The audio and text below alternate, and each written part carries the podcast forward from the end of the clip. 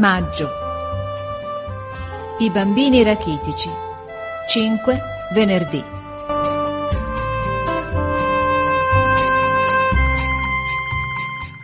Oggi ho fatto vacanza perché non stavo bene e mia madre mi ha condotto con sé all'istituto dei ragazzi rachitici, dove è andata a raccomandare una bimba del portinaio, ma non mi ha lasciato entrare nella scuola. Non hai capito perché Enrico non ti lasciai entrare? Per non mettere davanti a quei disgraziati, lì nel mezzo della scuola, quasi come in mostra, un ragazzo sano e robusto. Troppe occasioni hanno già di trovarsi a dei paragoni dolorosi. Che triste cosa. Mi venne su il pianto dal cuore a entrar là dentro. Erano una sessantina tra bambini e bambine. Povere ossa torturate, povere mani, poveri piedini rattrappiti e scontorti, poveri corpicini contraffatti. Subito osservai molti visi graziosi, degli occhi pieni di intelligenza e di affetto. C'era un visetto di bimba col naso affilato e il mento aguzzo che pareva una vecchietta, ma aveva un sorriso d'una suavità celeste. Alcuni visti davanti son belli e paiono senza difetti, ma si voltano e vi danno una stretta all'anima. C'era il medico che li visitava. Li metteva ritti sui banchi e alzava i vestitini per toccare i ventri enfiate e le giunture grosse. Ma non si vergognavano punto, povere creature. Si vedeva che eran bambini assuefatti a essere svestiti, esaminati, rivoltati per tutti i versi.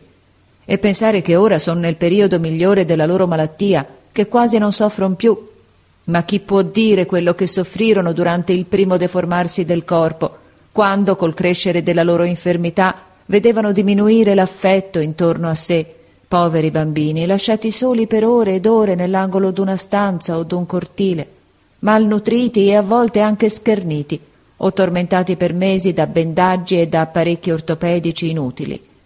Ora però, grazie alle cure, alla buona alimentazione e alla ginnastica, molti migliorano la maestra fece fare la ginnastica.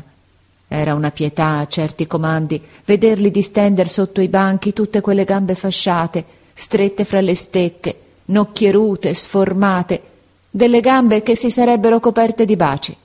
Parecchi non potevano alzarsi dal banco e rimanevano lì, col capo ripiegato sul braccio, accarezzando le stampelle con la mano. Altri, facendo la spinta delle braccia, si sentivano mancare il respiro e ricascavano a sedere, pallidi, ma sorridevano per dissimulare l'affanno. Ah, Enrico, voi altri che non pregiate la salute e vi sembra così poca cosa lo star bene.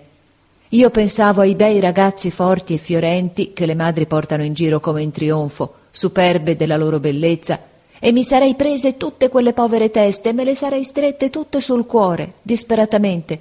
Avrei detto se fossi stata sola, non mi muovo più di qui, voglio consacrare la vita a voi, servirvi, farvi da madre a tutti, fino al mio ultimo giorno.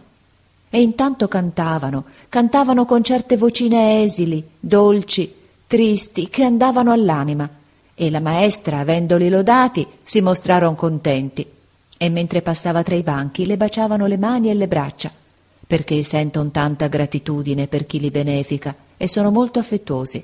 E anche hanno ingegno quegli angioletti e studiano, mi disse la maestra, una maestra giovane e gentile, che ha sul viso pieno di bontà una certa espressione di mestizia, come un riflesso delle sventure che essa accarezza e consola. Cara ragazza, fra tutte le creature umane che si guadagnan la vita col lavoro, non ce n'è una che se la guadagni più santamente di te, figliuola mia. Tua madre.